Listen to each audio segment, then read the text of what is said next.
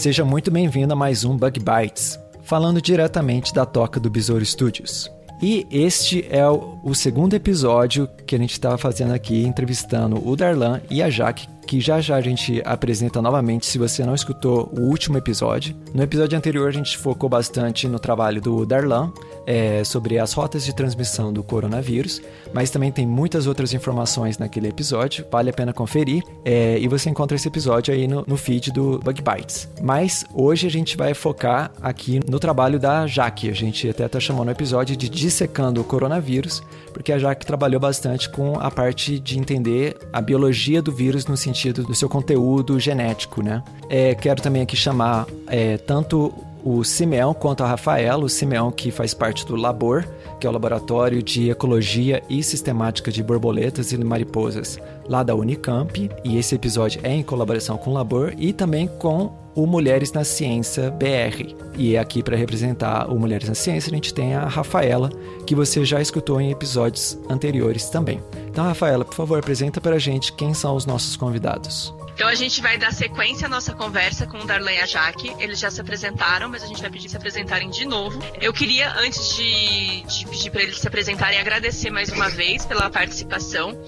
A, a Jaque e o Darlan estão trabalhando muito nesses últimos tempos, né? Eles estão trabalhando e no momento de descanso que eles poderiam ter, estão aqui divulgando ciência com a gente, é, preocupados para passar também para a população o que está acontecendo. Então a gente tem que agradecer eles duas duas vezes, porque não é todo cientista que tem essa preocupação. E a gente queria agradecer muito pela participação de vocês, pelo tempo de vocês. E eu queria que vocês se apresentassem, né? Contassem para as pessoas quem vocês são, começando pela Jaque.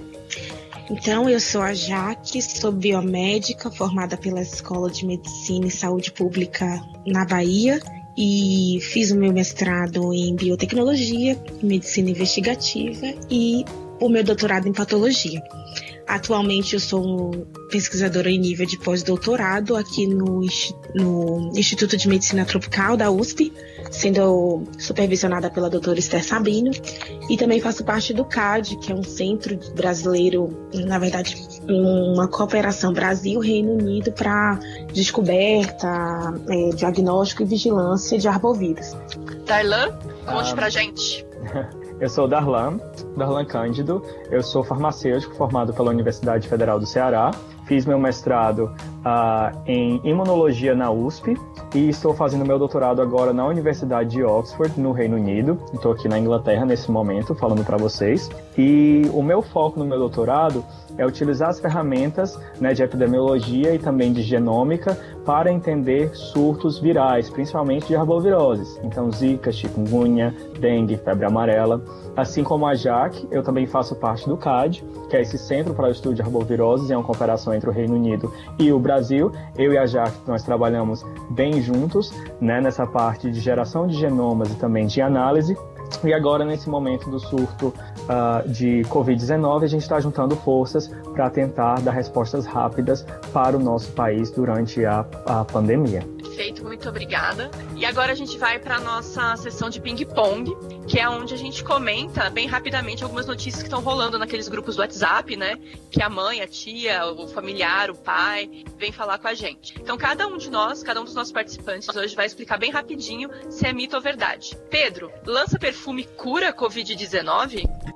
Então, Rafaela, essa foi uma dessas informações que circulam nas mídias sociais e não cura Covid. Como a gente já comentou no episódio em episódios passados, e talvez o ouvinte saiba, não existe ainda uma cura para o Covid-19.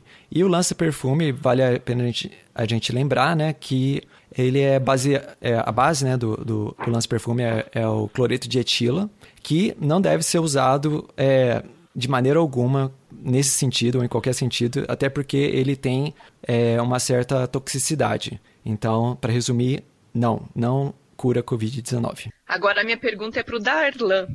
O vírus ele pode ser transmitido pelo ar? Então, a, a forma que a gente sabe hoje de transmissão do Covid-19 é pelo que a gente chama de perdigotos, que são essas gotículas que se formam quando a gente está falando. Tá? Então, são gotículas maiores uh, que se formam quando a gente fala e elas uh, podem chegar a uma distância de um metro, dois metros de distância. Por isso que a gente tem essas medidas de isolamento social e pede para as pessoas elas ficarem nessa distância de um a dois metros umas das outras. Porém, vem se discutindo, principalmente nas últimas, na última semana, sobre a questão da aerosolização. Então, se essas partículas elas conseguiriam ficar é, ainda por mais tempo no ar, e em partículas muito menores do que essas que a gente produz durante a fala. Né? Então, na verdade, isso está em discussão, existem estudos que apontam que isso pode talvez ocorrer, mas não existe ainda nenhum caso confirmado de coronavírus sendo transmitido pelo ar e não, e não por essas gotículas que se produzem quando a gente fala. Então, isso é uma questão que ainda está em debate e não existe uma conclusão com relação a isso, mas não há evidências que, que, que deem esse apoio científico ainda. Vocês ouvintes já devem ter escutado que a gente fala coronavírus, Covid-19. Algum lugar você ouviu falar que pode ser SARS-CoV-2. Jaque, explica pra gente o que, que significam essas siglas, se tudo é a mesma coisa, o que, que é SARS-CoV-2, coronavírus e Covid-19. É, então, existe uma diferença de terminologia entre esses três termos, né? Coronavírus é um tipo de vírus, e aí a gente tem diversos tipos de coronavírus, não apenas esse que tem causado a doença atual, que é chamada de Covid-19. Então, inicialmente ela foi designada como INICOV, mas aí a Organização Mundial da Saúde, junto com outros órgãos que tratam de terminologias de doença, resolveram então chamar de Coronavirus Disease, que significa doença causada pelo coronavírus, e aí o 19 está relacionada com o ano de, de é, surgimento dessa doença, que, é o, que foi o ano de 2019. SARS-CoV-2 é o, é o nome mesmo do vírus, é o nome científico do vírus. Significa vírus da síndrome respiratória aguda grave 2, porque a gente já tem um vírus é, da síndrome respiratória aguda grave 1, que foi o responsável pelo surto lá que a gente chama que é o surto de SARS, que aconteceu lá em 2004. Muito obrigada. Gabi, minha tia falou para tomar chá de folha de abacate e hortelã porque cura o coronavírus. É verdade? Bom, essa, essa notícia tem corrido aí no WhatsApp. Eu recebi essa semana um vídeo até de uma senhora que supostamente teve uma revelação de Nossa Senhora do Carmo passando essa receita para a cura do Covid. Pessoal, é importante a gente deixar claro aqui que nós não temos nada contra nenhuma crença religiosa, respeitamos todas, temos as nossas também, mas que não é científico essa informação, né? Então, o chá de, de folha de abacate com hortelã não cura o Covid. Nós ainda não temos nenhuma vacina e nenhum remédio para, é, para essa doença, né? Então, não é fato, isso é um mito. É, existem algumas informações sobre é, algumas características positivas da, do hortelã e até mesmo do abacate, como por exemplo de ser diurético, mas enfim, para o Covid, nenhuma dessas, é, de, dessas desses chás, enfim, dessas receitas milagrosas, é, elas não são verdadeiras. Muito bom. Então, vou tomar meu chá ainda só por porque eu gosto de chá.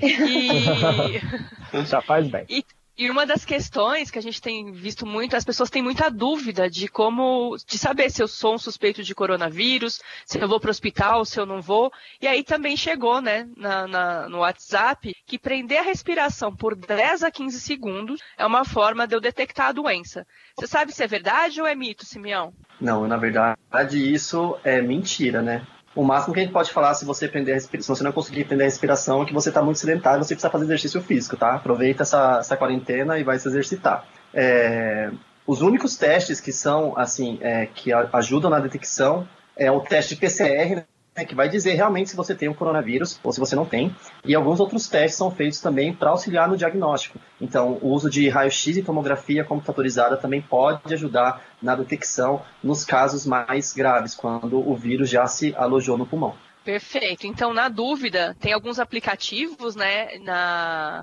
do Ministério da Saúde. A maioria das cidades tem um telefone para tirar dúvida. Então, vocês tá, tá na dúvida se pode estar tá com coronavírus ou alguma coisa, tenta entrar em contato com algum desses, desses veículos, né, de informação e evitar ir para os hospitais, para os postos de saúde para não correr o risco de se contaminar, tá?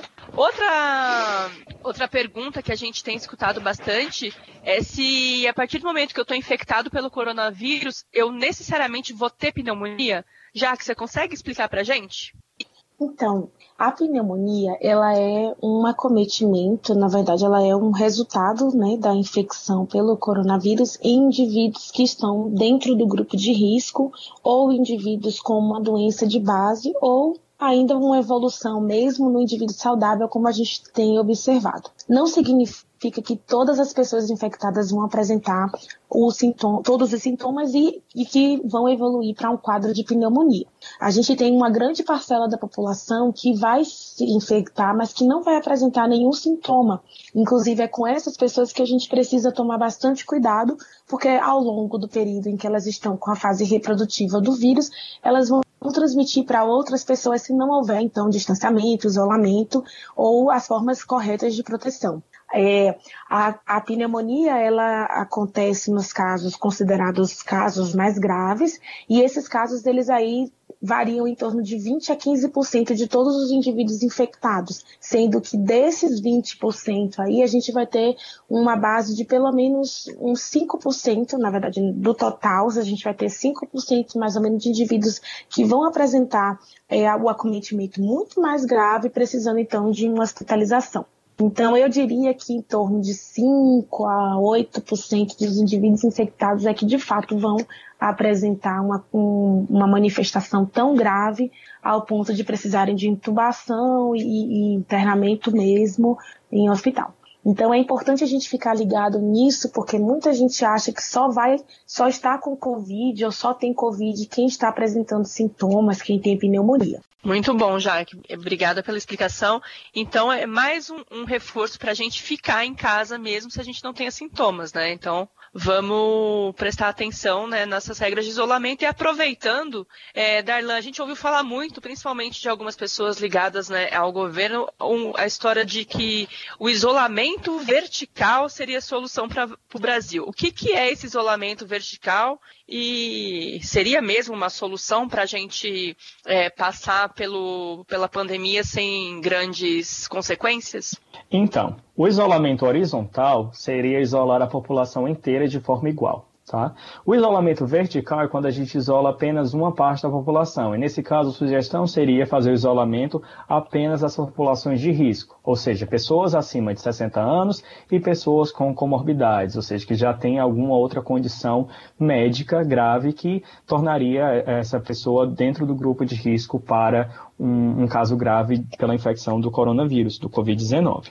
Alguns países no mundo eles decidiram adotar essa medida, mas eles já voltaram atrás, porque o que, o que se percebeu é o maior, o maior problema do Covid-19 não é só a gravidade de alguns casos, mas assim o quão rápido ele é, é, ele é transmitido e isso leva a um abarrotamento, a uma, a uma sobrecarga dos sistemas de saúde. E é nessa sobrecarga do sistema de saúde que a gente tem um aumento, sim, também do número de mortes. Né? É importante lembrar que a gente tem uma taxa menor de mortalidade em populações com idade menor que 40 anos, mas ainda assim são, é um número muito alto de pessoas uh, uh, que morrem, apesar que a porcentagem é muito baixa. Tá? Então, se, você, se a gente é, conseguir entender que a população ela não tem imunidade nenhuma ainda contra o Covid-19, que todo mundo é suscetível, se a população inteira uh, se infecta, 0,4%, ou seja, 4 pessoas a cada mil pessoas infectadas, vira um número muito grande, considerando que a população brasileira é de 200 milhões uh, atualmente. Tá? Então,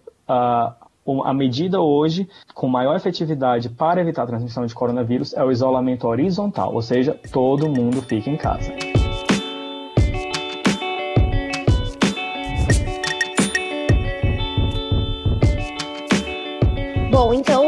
Existe uma dificuldade em entender como se dá a transposição dos resultados obtidos em pesquisas de base, que de uma forma geral são subestimadas não apenas pelo público não acadêmico, mas pelos nossos próprios é, cientistas, né, para a pesquisa aplicada. O sequenciamento do genoma do coronavírus e dos outros vírus que vocês têm trabalhado auxiliam no desenvolvimento de vacinas, doenças e até mesmo no estabelecimento de políticas públicas, né, para evitar a transmissão e contingenciar é, eventos pandêmicos como esse que estão vivenciando. Vocês podem comentar um pouquinho sobre isso, é, o, o que, que, de fato acontece, qual que é a, a importância né, é, dessas pesquisas? Bom, eu vou comentar um pouco sobre a importância do sequenciamento, que é uma coisa que eu acho que as pessoas têm um pouco de dificuldade, talvez, de compreender. Uhum. É, o sequenciamento genômico, ele na realidade é, é uma forma de você identificar cada letrinha que consta no material genético do vírus. Então, o Darlan usou um exemplo muito bacana, que é como se o genoma do vírus fosse a roupa que ele está utilizando. E pela roupa que ele está utilizando, a gente consegue identificar qual é a localização daquele vírus, é, de onde ele se originou, para onde ele está quais são as, as, é, as informações em relação a tudo que ele pode causar naquela no, no, indivíduo de determinado local. Quando você obtém essas informações, ou seja, quando você desvenda qual é a roupa que, que o vírus está usando, né, esse genoma, você tem essas informações que, comparadas com outras, vão te dar um norte em relação a uma série de outros fatores da biologia viral, da dispersão da doença, que nos permitem, então, extrapolar dados para ações de de prevenção, para ações de saúde pública, para outros pesquisadores é, no sentido de divulgação científica e também embasar o trabalho de outros grupos de pesquisa para essas é, é, esses avanços que a gente vê no sentido da, da, das vacinas, do, da produção de medicamentos. Então, eu diria que o sequenciamento, nesse momento, e a divulgação, principalmente porque sequenciar em si não é o grande tchan da coisa. A coisa mais importante depois de, de, sequenciar é que você disponibilize de fato essa sequência, esse genoma, para que todos os outros pesquisadores da área tenham acesso e possam se basear naquele, naquele, naquela informação nova que está sendo divulgada para a ciência. Então, existe um, um, eu não vou dizer um abismo, mas existe assim um tempo significativo entre o que se faz na pesquisa básica e, e, a, e, o resultado de uma pesquisa clínica utilizando aqueles dados. Porque na ciência, a, a metodologia científica de modo geral, ela está relacionada com uma série de etapas de averiguação e de confirmação dos resultados para garantir a segurança de uma determinada afirmação, de, um, de um determinada, uma determinada divulgação, ou mesmo de um produto, que pode ser uma vacina, pode ser um, um medicamento. Então, é, transpor todas as informações que a gente tem na pesquisa básica para a pesquisa clínica leva tempo porque a ciência ela não acontece da noite para o dia, né? Ela precisa realmente é, fazer uma série de testes, uma série de averiguações para poder realmente confirmar se determinada droga funciona, se a vacina, desenvolver uma vacina e fazer o teste para garantir a segurança dessa dessa utilização na, no público geral. Então, é, a ideia de você ter políticas públicas que é, melhorem talvez um pouco dessa, dessa comunicação, ou talvez até em termos de, de recursos mesmo, seria o ideal, né? A gente tem é, muita, tem recebido muitas perguntas sobre ah, quando que a vacina vai ficar pronta. E o Darlan comentou muito bem no, no, no podcast anterior, no episódio anterior, que a gente está se beneficiando de estudos que haviam sido é, iniciados na época dos surtos anteriores e que hoje estão conseguindo dar uma resposta um pouco mais rápida né, para a população. A gente tem aí alguns estudos já despontando é, porque eles começaram há 4, 5, 10 anos atrás. Então, se, tal, se não tivesse acontecido os surtos anteriores e a gente estivesse aprendendo tudo hoje, pela primeira vez, com, com esse surto de Covid-19, provavelmente a gente só teria uma, uma vacina daqui 4, 5, 6 anos. Então, é, eu sei que é difícil, né, da gente, às vezes, até aceitar, até nós mesmos como cientistas, mesmo conhecendo como funciona método, o método científico, a gente gostaria que tudo fosse muito rápido, mas não dá para fazer uma coisa da noite para o dia, porque senão a gente acaba liberando, então, para a população algo que não é seguro, né, que talvez não tenha segurança para uso, não tenha segurança para é, distribuição em massa, e aí a gente pode causar um outro problema, que é o problema das reações adversas. Eu queria, eu queria aproveitar também, pegando esse gancho que a Jaque falou da roupa do vírus e da questão das mutações, eu acho que é importante a gente desmistificar um pouco a questão das mutações em si. Então, eu acho que nos últimos tempos, né, porque uma das coisas que a gente pode fazer com o genoma é estudar a evolução do vírus. Então, essas mutações, elas podem sim ser importantes para que o vírus ele se torne mais, se tornem mais transmissíveis, para que os vírus se tornem mais patogênicos, ou para que os vírus eles tenham características mais brandas também. O importante é a gente desmistificar aqui essa questão da mutação em si. A mutação, como a gente falou no episódio anterior, ela vai ocorrer. Ela faz parte do processo de replicação do vírus. Então imagina que a sua mãe escreve uma carta para sua avó, mas que você quer, que aquela carta esteja uh, com a sua letra e você começa a passar aquela carta transcrita com a sua letra, mas você erra. Você erra uma palavra aqui, outra palavra ali. Esse é o mesmo sistema do vírus. O que o vírus faz quando ele está dentro da gente, ele se replica. E ao se replicar, ele gera erros nessas cópias, e essas, esses erros nas cópias são as mutações. Então, quando a gente estuda o genoma do vírus, a gente vê essas mutações, a gente consegue fazer essas correlações de como o vírus está evoluindo. O conceito chave aqui é que esses erros eles são aleatórios. Então a maioria desses erros, na verdade, eles não têm efeito nenhum sobre a biologia do vírus e muitas vezes são deletérios, eles são ruins para o próprio vírus, tá? Então essas mutações elas são eliminadas com o tempo e pouquíssimas mutações são vantajosas para o vírus, por exemplo, fazem com que ele se adapte a um novo hospedeiro, como no caso do ser humano, no caso do COVID-19, ou fazem com que esse vírus, por exemplo, ele, se, ele, transmita mais rápido, porque ele transmite por vias aéreas. E aí essas mutações em si são interessantes, elas acabam sendo propagadas na população viral, né, de uma pessoa para outra, tá? Mas dizer que o coronavírus mutou da Itália para o Brasil, por exemplo, isso é fato, ele vai mutar porque é o que acontece com o vírus. Isso tem uma importância biológica? Muito provavelmente não, e na verdade a gente ainda não sabe. Mas a maior parte das mutações, elas não devem ter efeito nenhum significativo para o vírus. Beleza.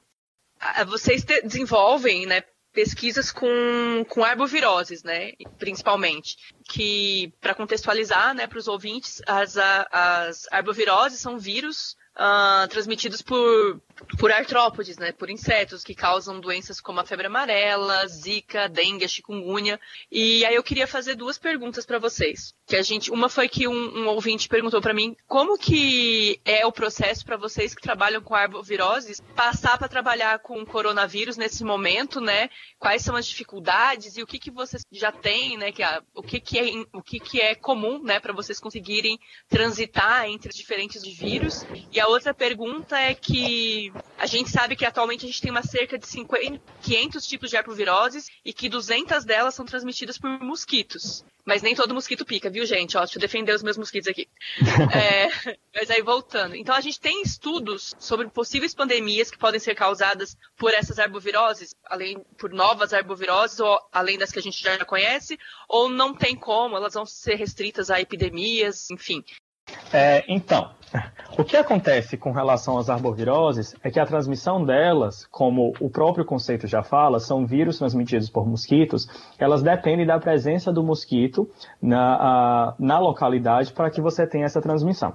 Então, os mosquitos que eu e a Jaque, as arboviroses que eu e a Jaque estudamos, são principalmente as arboviroses transmitidas por mosquitos do gênero Aedes, tá? Então, Aedes aegypti o Aedes albopictus, tá? Então, esses mosquitos, eles estão muito mais presentes em áreas tropicais e eles têm uma distribuição um pouquinho diferente. Por exemplo, o Aedes albopictus ele já tem uma distribuição no sul dos Estados Unidos e no sul da Europa que a gente não encontra para o Aedes aegypti. Então, o que, que a gente quer dizer com isso? Uma pandemia por uma arbovirose é um pouco mais difícil de acontecer porque os mosquitos eles não estão presentes em todos os locais. E isso está relacionado também a uma questão mais climática.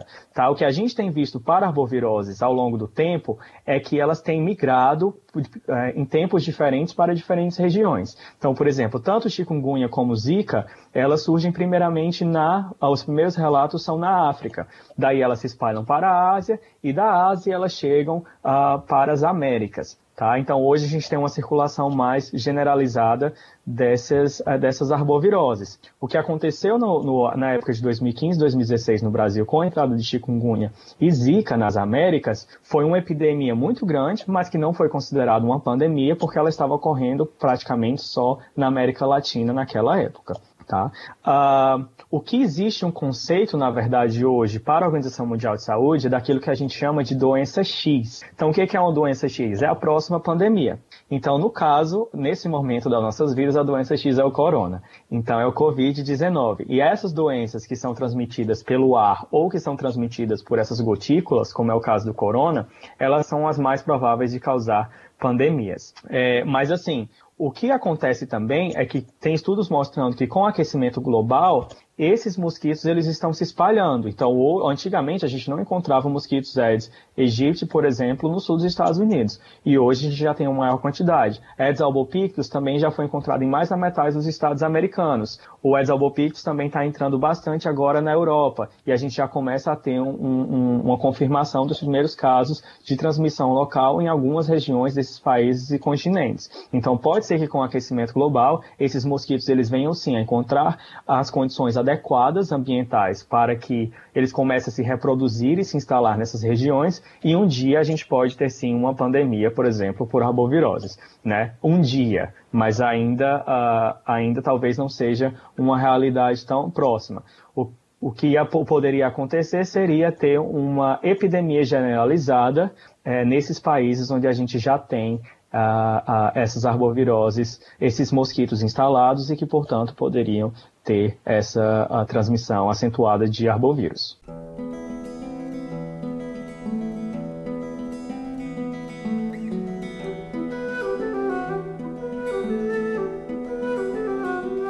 Eu só queria fazer uma, uma complementação no que Darlan falou sobre a questão da doença X, né?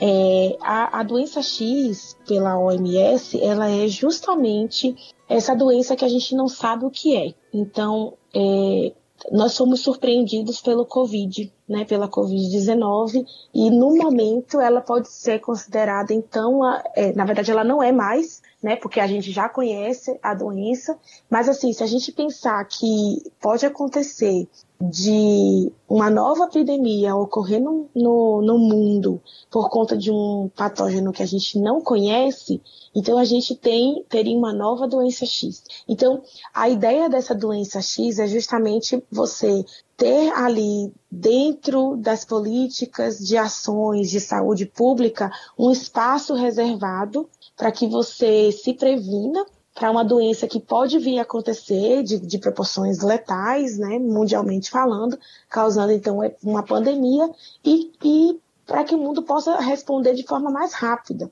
Então, assim, em relação ao corona, todo mundo fala, né? Olha, de certa forma, o mundo não estava esperando que se espalhasse tanto, né? Se tivesse esperando que se espalhasse tanto, então os países teriam se precavido um um pouco antes. Então, a, a ideia da, da doença X é justamente que esse X, né, que a gente não conhece, a cada momento pode se tornar uma coisa diferente, mas que a gente esteja preparado e possa se precaver é, da dispersão mundial, de causar essa pandemia. Então, assim, é uma ideia muito bacana, né, que foi lançada pela OMS já tem uns dois anos, mais ou menos, e que talvez ela ainda não tenha se fixado porque a gente não, não tinha passado pela, pela questão do corona. Eu acho que saindo desse surto, saindo dessa epidemia que a gente está vivendo, a gente vai mudar muito a forma como nos preparamos para as doenças de um modo geral. É, eu acho que, na verdade, muita coisa vai mudar, né, depois dessa pandemia e a forma de ver muitas outras áreas também. E já que aproveitando, né, que a gente comentou a respeito de, de outras doenças, é, mesmo com toda essa situação, ainda tem muitos que dizem que tem mais gente, né, morrendo é, no mundo, no Brasil, né, de uma forma mais específica, morrendo mais por dengue e pela influenza do que pelo próprio Covid, né, então, e que a gente não deveria estar tão preocupado, então, com essa situação. O que, vocês podem é, clarear aí as ideias das pessoas que pensam dessa forma? É, eu acho que as pessoas fazem uma confusão no sentido do número de mortes é, tentando comparar as gravidades da doença. Né? O, que, o que a gente está querendo é, colocar em pauta o tempo inteiro não é a questão do número de mortos. Né? Na verdade, a gente não deveria se contentar com a morte de ninguém. Eu vi uma campanha, é, só abrindo um parêntese aqui, eu vi uma campanha onde um, um entrevistador pergunta para um, um, uma pessoa, é um homem, assim, um, adulto, é, que número ele achava que era é, confortável para a gente ter de mortos relacionados ao Covid. E aí ele dá opções, né, 100, 80, enfim tal. E aí o cara faz uma estimativa assim rápida na cabeça dele e fala 70 pessoas, eu acho que seria um número ok para morrer por, por coronavírus. E aí, é, logo em seguida, entram 70 pessoas da família dele. E aí o impacto é, uau, tipo, então Quer dizer, 70 pessoas que eu não conheço é ok, mas se for da minha família, não. É então, muito egoísmo, que... né? Exato, eu acho que a gente não está conseguindo visualizar que o problema das mortes, óbvio, não é para morrer ninguém. O ideal seria que a gente tivesse políticas de saúde pública, sistema de saúde com, com, capacidade para atender todo mundo. Mas nas arboviroses especificamente falando, e quando a gente fala de zika, de dengue, de chikungunya, o que a gente tem é as pessoas se infectam e as pessoas é, acabam ficando naquele ambiente ali residencial e as próprias pessoas elas não entendem o processo da infecção, então elas também estão contribuindo para a dispersão do vírus, mas é algo tratável e a gente sabe como tratar. O problema do coronavírus é que a gente está vivenciando uma experiência completamente diferente. A gente não tem leitos de hospitais para tratar todo mundo. Os pacientes de arboviroses, eles não precisam ficar internados na mesma proporção que os pacientes de Covid. Então, o que a gente está querendo nesse momento é não sobrecarregar o sistema de saúde para que as pessoas não tenham que ser selecionadas em termos de quem vai ser tratado. Isso é uma coisa. E a gente também não sabe qual é o número real de mortes que haveria. Né? A gente tem estimativas, mas a gente não sabe qual é o número real de mortes que aconteceria se a gente não estivesse tomando essas, essas medidas. Então imagina se o mundo resolvesse cruzar os braços e dizer, não, vamos deixar todo mundo se infectar, morre quem tem que morrer, fica imune quem tem que ficar e tá tudo certo. Né? Um estudo do, do Imperial College é, fez uma previsão, uma estimativa de que aqui no Brasil morreriam mil, um milhão, perdão, um milhão de pessoas. Mortes, a gente está falando de morte, não é de infecção. Um milhão de pessoas morreriam. Isso porque eles não colocaram na conta as comunidades que não têm abastecimento sanitário, é, as comunidades onde você tem 12, 20 pessoas morando dentro de uma casa. Então, é muito egoísmo pensar na questão de que ah, tá morrendo muita gente por arbovirose e, e no, ninguém faz esse alarde de tudo. É, então, é, são, são pontos diferentes e, e, e desfechos completamente diferentes. Eu tenho certeza que se a gente fechasse os olhos, o número de mortos por Covid seria muito maior do que o de arbovirose. Uhum. É, é... Acho que você pode falar um pouco também sobre isso, né? Então, é importante lembrar que não só na questão das arboviroses, mas, por exemplo, eu vi muita gente é, comparando com a gripe, né? Mas o, o, interessante é, a gripe ela é sazonal, a gripe ela já ocorre há anos e anos. A gente está preparado para responder aos surtos de gripe porque a gente sabe que anualmente a gripe vai acontecer. Além disso, a gente tem uma vacina para a gripe que ela é atualizada anualmente, né, para prevenir aí o maior número de casos e o maior número de mortes possíveis na nossa população. E e além disso, a população humana ela já vem sendo exposta ao vírus, aos vírus da gripe, aos vírus influenza, há muitos anos. Então a gente tem uma imunidade grande já na população. Na Estima-se que nos Estados Unidos, 8% da população, por exemplo, fica infectada uh, por ano. Isso se dá por causa das vacinas e por causa da imunidade sustentada que já existe na população. Porém, a gente não tem isso ainda para o Covid-19 porque ele é um vírus completamente novo para a gente. Né? Então, como a Jaque falou, se a gente sentar e cruzar os braços, todo mundo vai se infectar e aí vai ter um número de mortes que uh, vai ser imenso. Então a gente precisa também entender que uh, não é comparando os vírus que a gente vai determinar a gravidade do, do, problema. Na verdade, a gente deveria estar adicionando um vírus ao outro. A gente já sabe que no Brasil a gente vai ter uma, uma epidemia de dengue, a gente já sabe que no Brasil e no mundo inteiro a gente vai ter uma epidemia de gripe, e a gente sabe ainda que no Brasil a gente tem chikungunya e diversos outros vírus que estão circulando no momento. Então, em cima disso, a gente vai ter ainda uma epidemia que pode infectar a população inteira e, como a Jaque falou, pode matar até um milhão de pessoas, segundo estimativas do Imperial College, mas que na realidade esse número pode ser ainda bem maior do que isso. Então, a, a gente não deveria estar tentando diminuir a importância do coronavírus ao comparar com outros vírus, mas a gente deveria estar ficando ainda mais preocupado que, além do que a gente já naturalmente espera ter no nosso país, a gente ainda tem um outro vírus tão grave circulando ao mesmo tempo.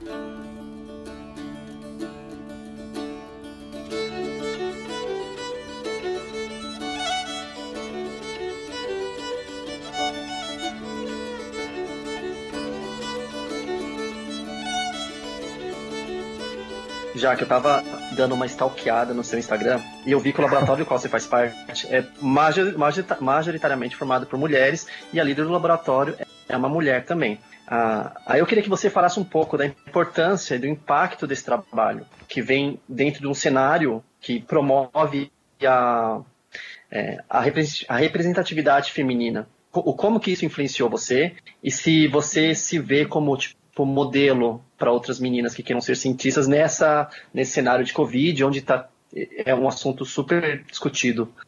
Essa é uma boa pergunta, porque na realidade, quando a gente está dentro da, do ambiente, daquela atmosfera, a gente não percebe, não tem uma visão muito clara do quanto isso vai impactar na sociedade. Então eu venho de um grupo de pesquisa onde também tinha, apesar de ser liderado por um homem, a gente tinha é, majoritariamente mulheres, né, como cientistas, estudantes, mestrandas, doutorandas. Então, de certa forma, eu acabei é, me acostumando a conviver, né, naquele ambiente feminino e nunca assim, nunca me incomodou, de fato, a, a, a, presença masculina, ou talvez a competição masculina, mas é, dentro da ciência as pessoas são muito políticas, né? As pessoas são polidas, elas têm um grau de instrução um pouco maior do que nos outros setores, né? nos setores gerais da sociedade, então você acaba assim, se você não estiver muito atento, você não percebe que está acontecendo uma certa um certo desgaste ou então algum tipo de preconceito. É difícil, você tem que estar muito atento. E no grupo aqui da Esté, é, eu acho que talvez tenha sido melhor ainda pelo fato da gente ter um grau de amizade também fora do laboratório que acaba ajudando o processo dentro do laboratório. Então a gente se comunica muito, mesmo quando a gente não está trabalhando. A gente sai, saía, né, que agora na quarentena ninguém faz mais nada, mas a gente sempre teve uma relação muito bacana, assim. E aí veio essa questão do, veio esse fenômeno das redes sociais, que para mim realmente, assim, eu já falei sobre isso, mas eu gosto sempre de enfatizar, foi uma surpresa para mim, eu não estava esperando. E eu fiquei muito agoniada no início, para ser bem honesta. Eu, porque a minha cara ficou estampada em todos os lugares. Eu falava, eu falava, mas gente, calma, eu não fiz nada disso sozinha. Tem uma equipe por trás, né, que não está saindo nas mídias, mas que, que precisa ser, ser divulgada também.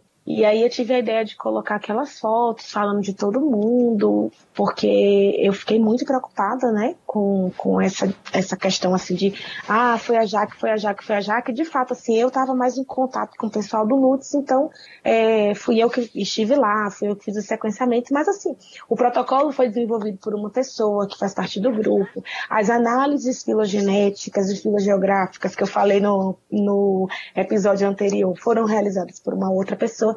Então, sozinho a gente não faz nada. E, e eu acho que é isso. E a questão de inspirar, realmente eu não tinha noção né, do poder que essa divulgação científica por mulheres teria na vida de outras mulheres. Mas o que eu tenho observado, o que eu tenho recebido de mensagem, assim, falando, nossa, eu também faço biomedicina e você é minha inspiração, vocês são minhas inspirações. Isso é muito bacana, porque eu acho que a ciência passou um tempo aí sem se aproximar do público e, e a gente sofreu ataques por, por conta dessa, dessa distan desse distanciamento que a, gente, que a gente teve da população. Então, uma população que não conhece as pesquisas que estão sendo realizadas no seu país, ela não tem como defender. É difícil.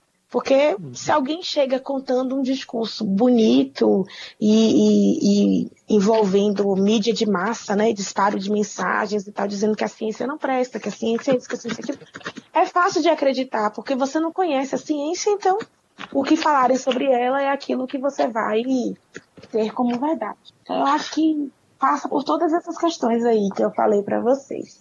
Ô Jaque, e uma última coisinha. É, a gente sabe que ah, você acabou sendo ilustrada pela, pela turma, pelo Maurício de uhum. Souza e pela toda a equipe da turma da Mônica. É, você teve algum retorno de crianças, de meninas com relação a isso? Ah, eu tive. eu tive, gente. É muito fofo. Porque assim, Muitas mães mandaram mensagens para mim dizendo: agora eu consigo explicar para minha filha o porquê, o que é uma cientista e o porquê que você que tá, estava saindo em todos os jornais e na televisão o tempo inteiro. Porque ficou muito lúdico, né? Ficou realmente assim, a, dentro do universo ali que a criança está acostumada. E eu acho que isso vai ter um impacto muito, não, não só o meu caso, porque isso fez parte de um projeto chamado Donas da Rua, onde a, a Marícia de Souza Produções ela representa é, em forma de, de desenho mulheres que foram importantes para as diversas áreas do conhecimento. E, e, tive retorno, sim, de muitas mães, porque aí a representação é pelas mães, né, que as, as crianças ainda não estão nas redes sociais, mas muito relatos das mães, nossa, minha filha ficou encantada porque viu você, e assim, é alguém que está próximo delas, né? Então, eu acho que isso que é o grande, que é a grande, o X da questão, é você pegar alguém que está próximo, é alguém é, palpável, se assim pode se dizer, e dizer, olha, fulano de tal conseguiu ser uma cientista, você também pode ser. Muito legal, né?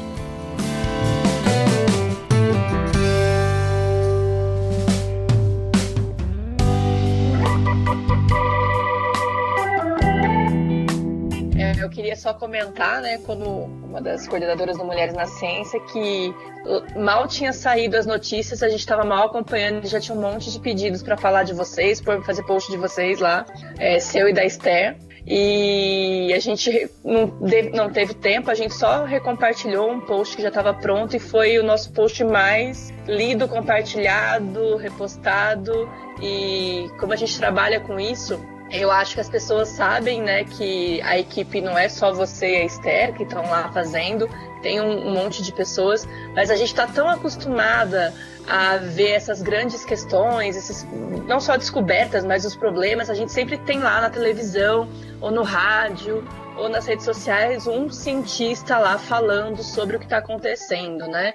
Geralmente um homem de meia idade, branco. Ah, então, quando apareceu, né, a, você e a Esther ali, foi um reforço positivo para muitas estudantes, muitas adolescentes também que têm gosto por ciência.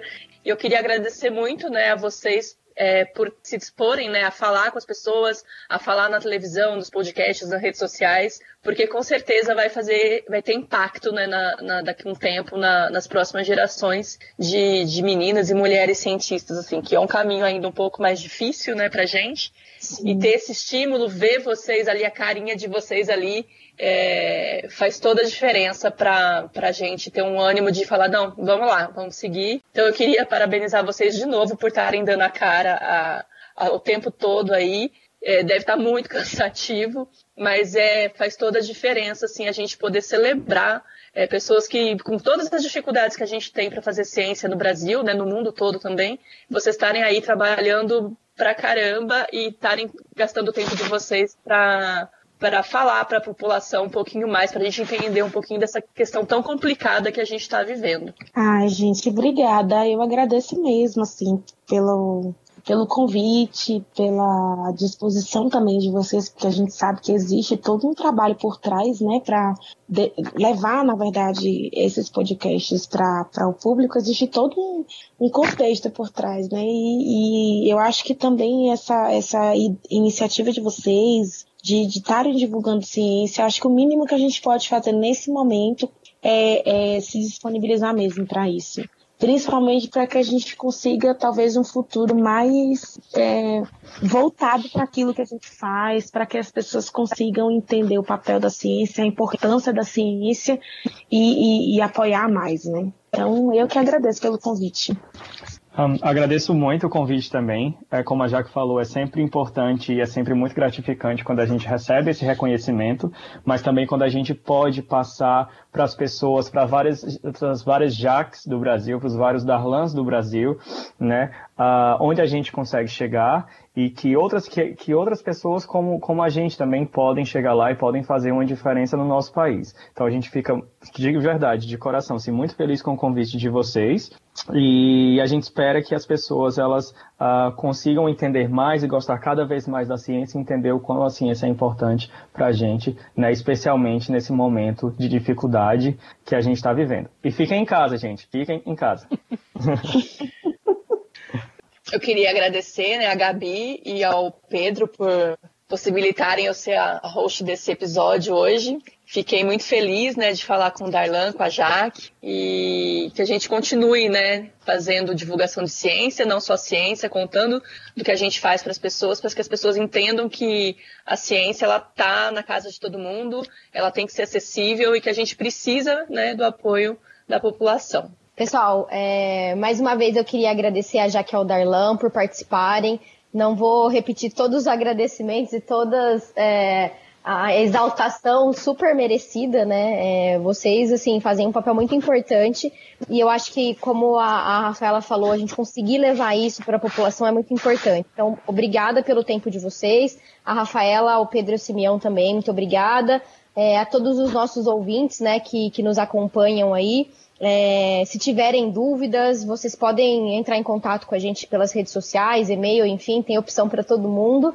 E ressaltar mais uma vez, né, gente, fiquem em casa, vamos seguir certinho as recomendações. Agradecer também ao pessoal da saúde que está aí na linha de frente né, no combate do, do corona, é, aos agricultores também que estão tomando todas as precauções é, devidas para manterem um abastecimento de alimento, enfim, para todo mundo que está colaborando, né, direto ou indiretamente, é, para essa guerra aí que, sem dúvidas, vai ser vencida o quanto antes. Então, obrigada a todos, espero que vocês tenham gostado do episódio, foi preparado com bastante carinho aí para todos vocês. E ficamos é, por aqui até o nosso próximo episódio.